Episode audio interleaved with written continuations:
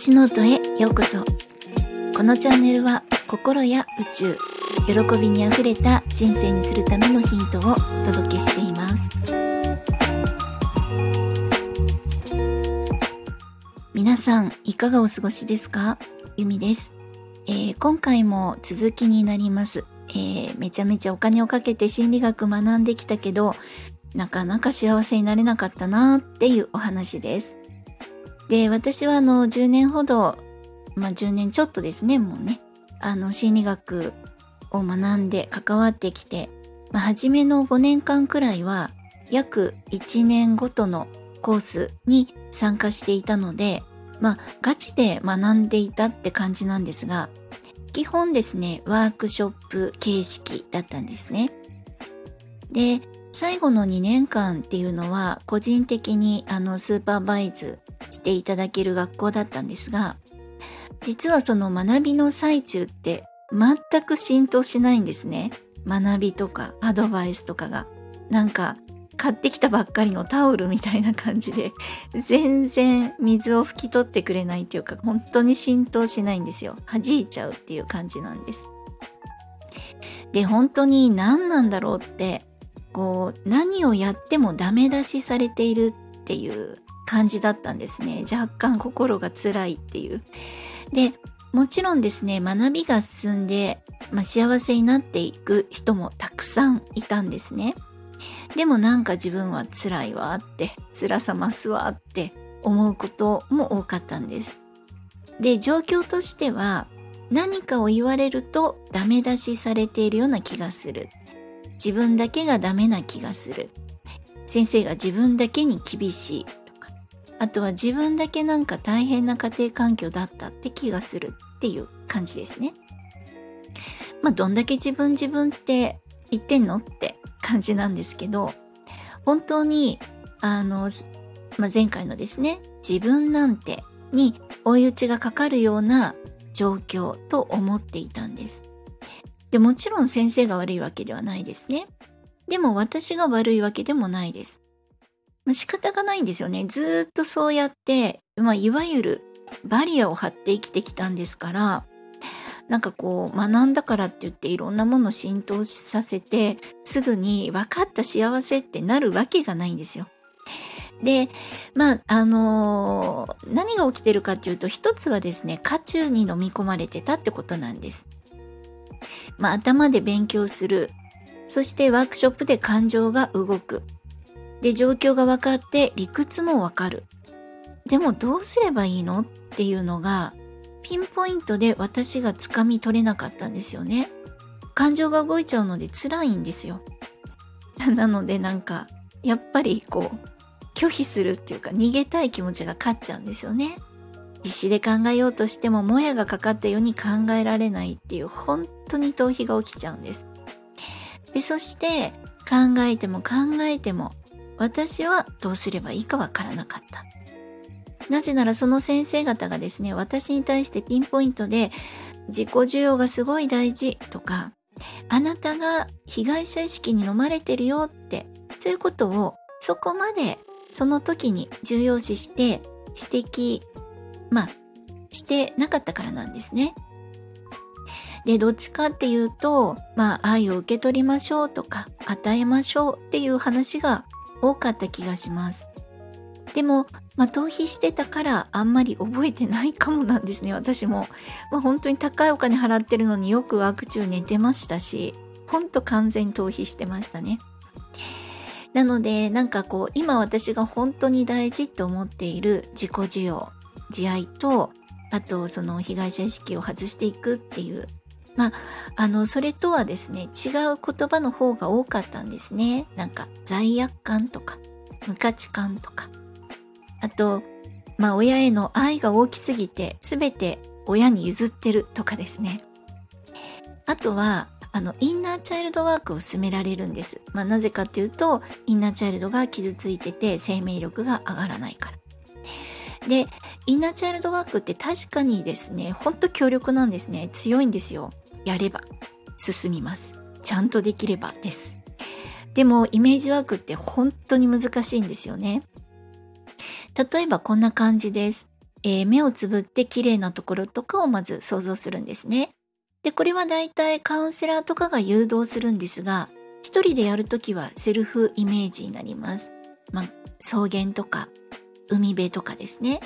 で、扉があって、その扉もどんなのかなって形容したりします。で、その扉、ドアを開けたら階段があって、で、階段を少し下っていくと、またさらに扉があって、で、その扉を開けると、子供の頃の自分がいます。どんな状況ですかっていうイメージワークなんですね。で、これ想像するには、必死でイメージしなきゃいけない人ってたくさんいると思うんですね。で、私は空想好きなので、イメージを絞り出すことができるんですが、まあ、男性はですね、やっぱりイメージが難しいなって言われる方が多かったですね。あの扉を開けても誰もいないとか、インナーチャイルドとか出てこないとかですね。で、ちなみに私は何度やってもインナーチャイルドいるんですけど、こっち向いてくれないんですよね。まあおそらくインナーチャイルドも期待したくないんでしょうね、きっと。もういいよって。何しに来たの？今更遅いよ。ほっといていいよって。自分で、自分一人で大丈夫。っていう感じなんだろうなって思います。なので極端なことを言うと難しい方法をずっと教えられていたって感じです。で、そして自分が本当にですね、なんか分かった気がするって思えるようになったのは、その学校を一旦辞めて、渦中から離れた後からだったんですね。で、その後、フラクタル心理学ですとか、公認学を学んだってことなんですけど、まあ、ちょっと時間かかりすぎかなって思いました。まあ、気づいたら人生半分以上、あの、過ぎ去ってましたし、あの、ちゃんと講座で俯瞰が必要、俯瞰が大事ってしつこく言われていたのに、まあずっと俯瞰大事ねって思いながら、本当の俯瞰ができてなかったからなんですね。で、この俯瞰ってメタ認知なんですが、まあ、トマベチ先生は抽象度を上げるっていう言い方をしていますが、目の前のものを見るのではなく、高い視点から全体を見渡すっていうことですね。実際に眺めるっていうだけではなくて、まあ、例えば、あの人間関係でトラブルが発生した時に、一旦引いて考える力、まあ、今の状況を把握する力を身につけるっていうことです。で、私はあの年明けにですね、ちょっと人間関係で失敗をしてしまいまして、まあ、言わなくていいことを言って怒らせちゃったんですね。ほんと全く俯瞰できてなかったっていうことです。まあ、近すぎる相手だとこういうことが起こります。で、あの、身近で大切だって思ってる人のことを身内って言うと思うんですね。まああの、一般的には親類とかのことで言うと思うんですけどすごい仲がいい子とかあこの人は自分の身内だから大丈夫って言い方したりすると思うと思うんですよ。で自分の一部だから身内っていう捉え方したりします。そうするとなんかこうついついわがままになったりしてしまうんですよね。自分の一部だと思ってるから。まああの、まあ、今回トラブルになっちゃった言い過ぎちゃったっていうのはこ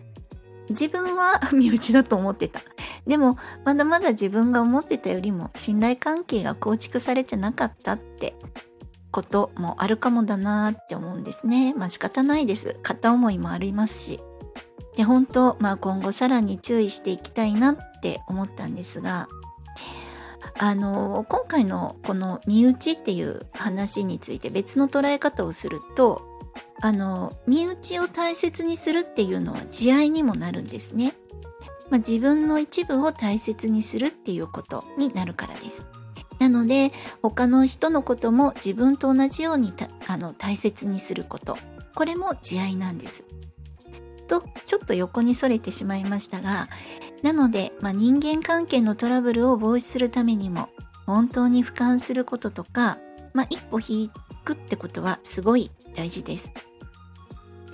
であとは自分の性質性格もしっかり知っておくことですね。まあ、これは先生術とか数比術とかですねいいと思います。で私はあの必要以上に人に合わせてしまうっていう、まあ、あの人を優先するっていうところがあったんですけれども、まあ、これは私なんてっていうネガティブな思い込みを持っているのであの同じ要素を持っている人からはあのイライラされたりします。あこれあのシャドウってやつですね。まあでもなんかこうほっとけない時があってあの何て言うんですかね。余計なこともやっちゃうんですよ。でもあの逆にほったらかしにしておくことができる人もいますよね。本人のことだしって。まあ、本人が気づくでしょっていうことです。まあ、あの、私からすると、えー、心配じゃないのって感じなんですが、その距離感もすごく大事なんだなってある意味思いました。まあ信頼ですからね。でも今回思ったのは、私は私の距離感で人生生きていきたい。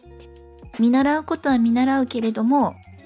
あのもう人に合わせて生き生きていこうとするっていうそんな今までの人生は卒業したいなって思っているんですね。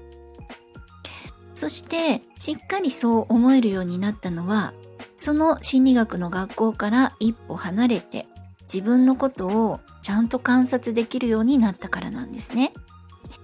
でそしてそれからのあの私に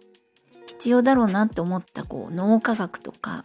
量子力学の学校。そこからポノポノとかフラクタル心理学公認学と学んできました。でそして本当に心からですね今現在もう絶対に何よりも必要なのはあの心理学とかをたくさん覚えたりとか学んだりとかカウンセリング技術を学んだり、まあ、いろんなヒーリングを学んだりするよりも何よりも自己需要と自愛が絶対大事っていうところに着地したんですね。まあ、人の要、あの、体で言うと腰ですね。まあ、慈愛は要になります。本当に腰です。要です。で、えー、大事なのは慈愛、自己需要ですね。そして逆に本気で取っ払っていきたいのは被害者意識です。ではあの続けてですね被害者意識がどんなものなのかどうして被害者意識を持ったままでは良くないのかっていうのとその影響ですねについてお届けしようかなって思います、えー、今までの配信や今回のお話でわからないところがありましたら是非コメントやレターいただけると嬉しいです。そしていいねやフォローもしてくださるととっても嬉しいです。本日も最後までお聴きくださり、本当にありがとうございました。皆様、ぜひ良いお時間をお過ごしください。